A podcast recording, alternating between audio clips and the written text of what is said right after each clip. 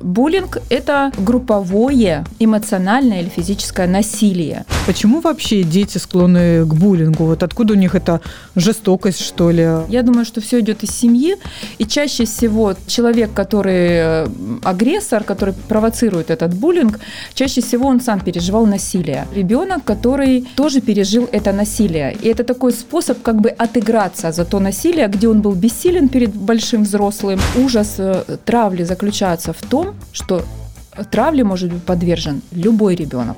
К сожалению, на, на сегодняшний момент многие школы не знают, что с этим делать. Вы знаете, вот в моей практике были ситуации, когда ко мне приходили дети на консультацию, их приводили родители, и о том, что э, вы, они в своей жизни переживали буллинг, причем длительного, там, дву, два года подряд, три года подряд, их родители об этом не знают. Буллинг могут остановить только взрослые. Форпост подкасты. Привет, это Форпост подкасты. Сегодня у нас в гостях психолог Или, Ирина Александренко. И мы будем говорить о буллинге. Что это такое, кто чаще всего становится жертвой буллинга и возможно ли справиться с ситуацией буллинга без вмешательства взрослых, если мы говорим о детской среде. Ирина, здравствуйте. Здравствуйте. Ирина, чаще всего, говоря о буллинге, мы подразумеваем некую подростковую, наверное, среду школьников, старшеклассников, но чаще всего такие случаи происходят именно там. Действительно ли буллинг как явление наиболее распространено среди представителей именно этой возрастной группы и почему? Ну, нужно понимать особенности этого возраста, вот раннего подросткового и подросткового возраста. Этот возраст, когда очень важно принадлежать какой-то группе. То есть обязательно принадлежать э, к группе друзей там, или группе одноклассников. И поэтому в этом возрасте дети объединяются в группы. И так как сейчас э, ситуация такая в школе, что нет какой-то, например, положительной идеи о том, чем бы эта группа занималась, то, соответственно, они организуют себя как могут. Не органи... направляют, вы имеете в виду, да? Да, никто, никто не направляет, то есть нет какой-то там идеи, которая, например, раньше была там при Советском Союзе, например, да, там было там пионеры, а, а пионеры, октябрята, да? и угу. они чем-то были заняты, у них были общественные дела, там общественные обязанности какие-то существовали. Сейчас в, в детских коллективах этого нет. Угу. Вы не услышите о буллинге, например, в кружке робототехники, потому что там дети объединены какой-то общей э, деятельностью. Они заняты попросту Они говоря. там заняты, угу. они что-то вместе делают, что-то вместе формируют. То есть там есть, например, командные какие-то вещи, а в школе этого нет. Каждый каждый сам за себя. И плюс нужно понимать, что дети в классах, а, они же попали в эти классы не по собственному желанию, их как-то распределили по умственному развитию, или просто родители захотели к определенному учителю. Угу. То есть они друг друга не выбирали. Угу. И, соответственно, Это важно, да? Да, и они, соответственно, э, в этих классах вынуждены, ну, как бы приспосабливаться как могут. Угу. Правильно, если просто проще немножко и короче сформулировать вот эту мысль, что буллинг, он э, часто рождается от безделия детей, от ну, незанятости? Ну, от того, что, да, они как бы не объединены какой-то целью. Вот угу. из, от этого. Угу. А скажите просто, почему вообще дети склонны к буллингу? Вот откуда у них эта жестокость, что ли? Может быть, это влияние там интернета или компьютерных игр? А, что это? Откуда она рождается? Ну, я бы э, смотрела на это, не, не, не, давала бы такое большое влияние интернету или я думаю, что все идет из семьи, и чаще всего Э, человек, который э, агрессор, который именно э, провоцирует этот буллинг, чаще всего он сам переживал насилие. То есть насилие какое-то психологическое или эмоциональное, или физическое, которое могло быть в его семье. То есть это вот, если взять психологическую характеристику ребенка, который устроил буллинг, то, скорее всего, это будет ребенок, который э, тоже пережил это насилие. И это такой способ как бы отыграться за то насилие, где он был бессилен перед большим взрослым, и он, может быть, в общем-то, в принципе, это делать для того, чтобы как бы немножко себя реабилитировать, ну так, психологически. То есть это та история, когда насилие порождает насилие, да, и это во многом история... это э, вина или роль, не знаю, родителей? А, ну, я бы не, не, как бы не говорила, говорила прям, прям родители, все, только на родителей перекладывала. Это угу. могло быть и в детском саду, это могло быть и в школе, например. В любой социальной среде, да? Да, в любой угу. социальной среде. Ребенок может пережить эмоциональное, физическое или э, психологическое насилие в любой социальной среде. Угу. И это, как обычно, такая реваншная история, когда, да, Да, нужно... как реванш, правда. Понятно. А, если помните, у нас не так давно а, в Севастополе была такая несколько резонансная история в одной из школ. Там отец утверждал, школьница утверждал, что она подвергается буллингу и просил разобрать ситуацию. И тогда же вот у нас детский омбудсмен высказал мысль, что происходящее в школе не буллинг, а конфликт. Вот давайте тогда разберемся в понятиях, что такое буллинг, что конфликт, где границы между ними. Ну, давайте начнем с того, что буллинг – это э, групповое эмоциональное или физическое насилие. То есть это не один с другим подрался наравне, угу. на следующий день один другого ударил, то есть поменялись ролями. Или, например, а, они только что дрались, теперь они в футбол играют. То есть э, буллинг отличается от э, э, конфликта тем, что это длительное по продолжительности действия. Mm-hmm. То есть, например, один ребенок выбирается в качестве буллинга, и э, группа детей или э, при поддержке группы, например, один буллинг, а группа поддерживает этого человека. И э, при, при этой поддержке э, происходит насилие психологическое, физическое или эмоциональное. То есть второе – это систематизировано, то есть постоянно происходит это насилие, э, направленность на одного человека, то есть не с разными детьми я подрался, у меня конфликт, а, а направлено всегда на одного человека.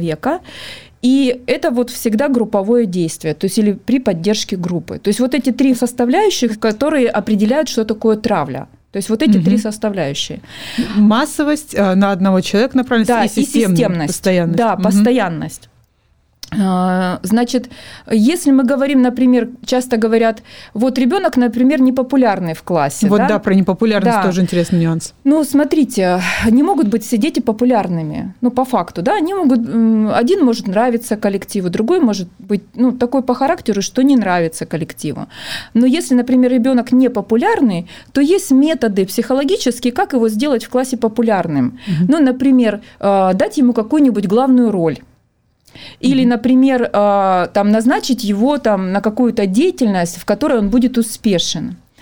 И это будет работать. Постепенно как бы психологическое отношение к этому ребенку у класса может измениться. Но да. уточню, если можно, непопулярность, она не всегда сопровождается ведь буллингом. Нет, конечно. Угу. И в непопулярности нет насилия. Это самое важное. То есть в этом нет насилия. То есть его просто могут, э, ну, как бы не выбирать где-то, не считаться, например, с этим ребенком, но насилия там не будет угу. как, как составляющие. И изменить эту ситуацию, это вот в силах, наверное, классного руководителя, да? Да, классного руководителя. В принципе, учитель может в силах это изменить. Угу. Но эти методы, которые я говорю, они не работают при травле. Потому что если, а, например, ребенка попробовать сделать его популярным, это еще наоборот будет подогревать желание его булить. Угу. Потому что, о, то он был непопулярный, мы его булили, а теперь как бы он теперь популярный, еще интереснее становится. Угу. То есть вот это такой а, Э, как бы те способы, которые работают в обычных каких-то ситуациях, они не работают в травле. Угу. Как, например, в травле не работает ситуация медиации, когда, например, конфликт его можно решить с помощью медиации. Например, определить, э, в чем именно один наступил на границу другого, да, то есть разобраться в чем суть конфликта, да, да. то угу. если это делать, например, применять методы медиации в, при буллинге, то тогда э, тот, кто совершает эту медиацию, становится на сторону э, насильника, потому что э, там нет причины, почему. Ну, мы разобрались, это происходит. что это такое. Да, и тогда получается, да, получается тот ребенок, который и так подвержен э, буллингу, он получается еще и под, э, этот буллинг поддерживается взрослым. Угу. То есть фактически там методы медиации не работают, ну как угу. таковые. Смотрите, мы э, разобрались, кто обычно склонен к буллингу, да, что угу. такие реваншистские настроения. А кто, какие дети чаще всего подвергаются буллингу? Вот как выбирается жертва? А, смотрите, вот ужас э, травли заключается в том, что травле может быть подвержен любой ребенок. То есть нет психологического портрета, по которому можно было бы определить, что именно этот ребенок будет э, подвержен травле. Это может быть любой ребенок, а, и неважно в принципе, он успешный в учебе, неуспешный, он в очках или без очков, он худой или толстый, он спортсмен или нет, не имеет значения. То есть этим объектом э, э, травли может стать любой ребенок в классе. То есть интуитивно как-то выбирается? Вот не понравился и все? А, Бывает, да, просто не понравился, просто возник конфликт, э, и после конфликта началась травля. Mm-hmm. То есть, и если здесь а, взрослые говорят о том, что он у вас такой, или он у вас вот нелюдим, поэтому нравится, это взрослые поддерживают буллинг фактически. То есть они становятся на а, сторону того, кто это делает. Объяснение, объяснение можно найти легко, почему этот ребенок mm-hmm. подвержен травле. Но исследования показывают, что может попасть любой человек, любой из, из детей попасть под травлю. Форпост подкасты. Если мы говорим, смотрите, что часто площадкой для буллинга становится там школа, да, какое-то учебное учреждение, то э, логично предположить, что отследить эту ситуацию и вмешаться в нее должны взрослые, там кто-то из да. руководства школы, класса. Вот это э, верное суждение, то есть кто ответственен за буллинг, за происходящее э, в школе, и кто должен обеспечить, скажем так, физическую и моральную э, безопасность учащихся? Ну, э, вообще школа отвечает, и э, даже существует статья административная, которая это описывает, что за безопасность ребенка в школьном учреждении отвечает школа, непосредственно руководство школы, в том числе и учителя, которые находятся рядом с этим ребенком. Конечно, первый, кто может заметить буллинг, это классный руководитель потому что э, ребенок обычно меняется в поведении. Когда а, ребенок подвержен буллингу, он очень сильно меняется в поведении. Он становится хуже учиться, угу. он э, начинает прогуливать школу, он начинает, э, например, быть несосредоточенным, потому что он находится в стрессе. Угу. Он не может быть таким, как он был раньше. Поэтому, естественно, первый, кто может это заметить, это родители, изменения поведения ребенка, а mm-hmm. второе, кто может заметить, это учителя, которые с этим ребенком ну, знакомы, которые видят его ежедневно. Mm-hmm. Хорошо, статья у нас есть о том, что там э, школа несет ответственность. А на деле вы как специалист видите ли какую-то работу в этом направлении э, вот в школах современных образовательных учреждениях? А, ну, смотрите, к сожалению, на, на сегодняшний момент многие школы не знают, что с этим делать фактически. Они пытаются возложить это на психологов, а психолог не может объять тот объем, который есть э, на данный момент в школе, той работы, которая есть в школе. Угу. Да? И, конечно, вообще-то эта работа должна ложиться на учителя, ну, классного руководителя, на того, кто находится рядом с ребенком. И э, я вот принесла вам, кстати, вот методичку, хотите, если вам, я ее оставлю, это методичка для учителей. Э, это прекрасный проект Людмилы Петрановской «Травли нет». Угу. Он работал э, ну, последних два года назад, этот проект.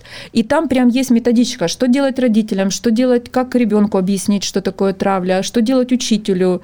То есть как конкретно есть э, объяснение и шаги, как именно с травлей справляться. Для э, родителей, для учителей, для да, учителей, вот такая методичка, для как детей, действовать. да. Э, угу. Это правда очень большой, э, большое дело они сделали, и они целыми командами выезжали с школы и помогали э, работать с этой, ну, с каждой травлей, когда к ним обращались родители. Угу. Вот это правда должна быть ну, такая профессиональная команда, которая бы помогла, но там у них описаны определенные шаги, которые нужно сделать э, для того, чтобы травлю остановить. То есть они практически эффективны и действенны, да? Вот да, эти, эти шаги? шаги эффективны и действенны, если э, э, школа не будет этому препятствовать ну, вот, в остановке этой травли. Потому что очень часто бывает... Э, бывает, что препятствует? Э, бывает так, чтобы не поднимать э, конфликт наверх, пытаются его сгладить и делают еще хуже. Ну, угу. Но не выносить ссоры из избы, что да, называется, да? да, не хотят. Скажите просто к вам, как специалисту, вот если обращаются с проблемой буллинга, то обращаются все-таки родители или дети? Кто вот первый приходит? Вы знаете, вот в моей практике были ситуации, когда ко мне приходили дети на консультацию, их приводили родители, и о том, что э, вы, они в своей жизни переживали буллинг, причем длительного, там, дву, два года подряд, три года подряд, их родители об этом не знают. То, То есть дети, дети скрывали. рассказывали мне на консультациях о том, что это с ними было, но родителям они об этом никогда не говорили. А вот почему это, кстати, интересно, мне почему а, боятся Потому что очень часто дети это переживают как что-то постыдное. А, ситуация буллинга оказывает на ребенка психологическое давление, ему кажется, и бьет по образу я. Ему кажется, что с ним что-то не так. Он пытается с этой ситуацией справиться самостоятельно, особенно если это мальчик, например. И тогда э, получается, что он остается с, в ситуации насилия один на один. То есть ему никто не помогает. А бывает так, что родитель, например, говорит, «Э, ты должен сам справиться или ты должен сам mm-hmm. этот вопрос решить. Родитель не поддерживает здесь ребенка. И тогда ребенок, правда, остается один на один, никто ему не помогает, и он вынужден это терпеть, как-то избегать всяческими способами, и фактически э, ему не оказывается помощь. А вот правильная, э, правильная ли линия поведения родителей, когда они оставляют ребенка один на один с этим буллингом, кто вообще может решить эту проблему? Нужно ли вмешиваться взрослым? Взрослым нужно вмешиваться обязательно. Буллинг могут остановить только взрослые. А, если родители узнали о том, что их ребенок подвержен в школе буллингу, это они должны расспросить, как долго это происходит. То есть, если это длительное по времени давление на ребенка угу. оказывается, то тогда первое, что они должны сделать, это обратиться в школу, обратиться к классному руководителю, и потому что классный руководитель видит детей на месте ежедневно, и он может помочь с этой ситуацией разобраться. А, второе, они должны назвать это буллингом. То есть не назвать это конфликтом и так далее, не назвать это другими словами. словами. Да. Угу. Не пытаться разобраться, почему его ребенка булят, потому что тогда они опять становятся на сторону насильника. Э, как я уже сказала, причины здесь может, может быть... и не быть. Угу. Она может быть, но она может быть просто какая-нибудь э, не очень существенная причина. Э, поэтому здесь не, на, не, не надо разбираться в причинах, здесь важно остановить этот э, буллинг. Mm-hmm. И, э, конечно же, э, дети, э, родители должны защищать своего ребенка прежде всего, потому что ребенку и так тяжело, он и так чувствует себя очень плохо в этой ситуации, он чувствует... Потом нужно понимать, что вокруг дети тоже чувствуют себя плохо в ситуации буллинга. Те, которые участвуют в буллинге, им тоже плохо, потому что если сейчас они перестанут поддерживать, например, они видят, что ситуация не соответствует их ценностям, но они не могут сказать прекрати или нет, потому что они тоже могут быть Боятся под... стать объектом. Да, да, боятся стать объектом и попасть на место этого э, ребенка, которого булят. Угу. Поэтому, в общем-то, э, для того, чтобы буллинг, для того, чтобы был остановлен, выгодно всем, в том числе и школе. Потому что успеваемость падает не только у этого ребенка, она падает у всего класса вообще-то. И эти, это тоже исследования показывают. Поэтому только взрослые могут остановить этот буллинг. Хорошо, если школа э, не реагирует на призывы родителей остановить буллинг, что делать?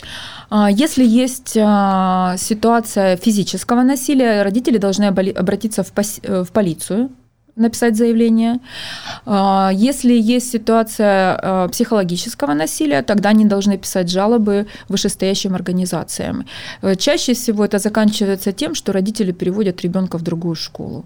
То есть не справляться в школе с Чаще всего буллинга. это заканчивается именно этим. Вот так из опыта, э, если ситуация буллинга не останавливается, никто не хочет в школе с этим работать, то ребенка просто переводят в другую школу. Угу. А, есть какие-то рекомендации для родителей, чего точно не нужно делать, вот разбираясь э, в при обнаружении факта буллинга? Вот какие ошибки могут совершить? Нельзя обвинять ребенка, что он сам виноват. Вот Того, это, которого травят. Да, угу. это самое важное. А, нельзя его обвинять и нельзя а, пытаться ему а, как-то вменить в том, что вот если бы он вел себя по-другому, этого бы не было. Это неправда. Здесь не имеет значения, как ведет себя ребенок. Если факт буллинга установлен, значит, просто эти дети объединились против этого ребенка, ему просто не повезло. И все. Угу. А есть какая-то э, тоже, я не знаю, с, чего не нужно говорить ребенку, который вот начинает открываться, рассказывать, что есть такое, такая проблема буллинга, чего не стоит говорить, как реагировать родителям, чтобы не спугнуть, и вот ребенок не, не замкнулся опять в себе и э, не стал ту всю весь этот процесс переживать внутри? Ну, важно, чтобы родители, когда будут расспрашивать ребенка о буллинге, делали это очень осторожно. А, не пытались э, его говорить ему, а ты что сказал, а тебе что сказали. То есть, этого не нужно да, делать. то есть не пытаться вот какие-то детали собирать, потому что это не а, помогает, а наоборот еще больше угнетает самого ребенка, потому что он тогда начинает сомневаться в том, что а правда он что-то не то сказал, а правда он что-то не то сделал. То есть вот не собирать эти факты. Угу. То есть если, если вы видите, что ваш ребенок, например, э, изменился в поведении, он резко меняется в поведении, например, он э, перестал хотеть ходить в школу. Раньше хотел, ходил в школу с удовольствием, теперь категорически отказывает сюда ходить. Например, он начал э, чаще заболевать или изображать, что он заболевает. Или, например, вы вдруг узнали, что ребенок прогуливает школу. То есть вам сообщили о том, что ребенок прогуливает школу. Или он стал плаксивым, или еще какие-то, то есть как, очень сильные изменения в поведении ребенка. Нужно уже бить тревогу, что-то не так что-то там в коллективе происходит не так. Просто так поведение ребенка не меняется. И важно всегда быть на его стороне, чтобы ребенок знал, что его защитят. Угу. То есть сразу поддерживать и не пытаться вот выяснить вот эти детали да, конфликтных да. ситуаций. А, понятно, это важное уточнение, потому что иногда родители думают, что так они помогают э, восстановить ситуацию и выяснить, кто прав, кто виноват. Факт буллинга там установлен, что-то стали делать, э, разрешилась ситуация или ребенка перевели. В любом случае, как помочь ребенку обрести вот уверенность в себе, в своих силах, э, повысить его само, самооценку после того, что с ним произошло, там травля была? Ну, можно обратиться к специалисту, отвести ребенка, например, к психологу, да, для того, чтобы психолог поработал с этой ситуацией. Там же очень важно, чтобы ребенок понял одну вещь, что он не виноват. Потому что у жертвы есть чувство вины, что почему э, э, на меня нападали, видимо, со мной что-то не так. И вот важно в этой ситуации, чтобы ребенок понял, что он не виноват в том, что это насилие с ним случилось.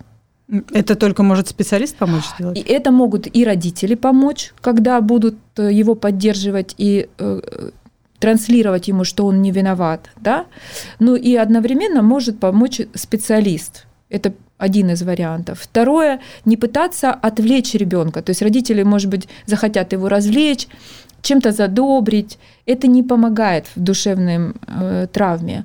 Главное, чтобы родитель говорил, я очень, э, я, я знаю, что тебе плохо, я рядом, и я готов тебе помочь. Ты только знаешь, что я вот э, в любой момент. То есть не помогу. делать вид, что ничего не было. Да, важно не избегать этого, проговаривать. Я знаю, что тебе тяжело, я знаю, что тебе плохо, и я рядом. Это, мне кажется, самое важное, что должен знать ребенок, что он может обратиться за помощью к родителю, может его о чем-то попросить или, например, ему что-то рассказать, потому что детей, когда их выводят из ситуации травли, их начинают внутренне догонять, что с ними происходило. Угу. И, Рефлексировать. Да, начинают. и, возможно, им захочется с кем-то этим поделиться. Ирина, спасибо большое. Я напоминаю, у нас в гостях была психолог Ирина Александренко. Мы говорили о буллинге, что это такое, как с ним справляться и как помочь ребенку в этой ситуации взрослым. Спасибо.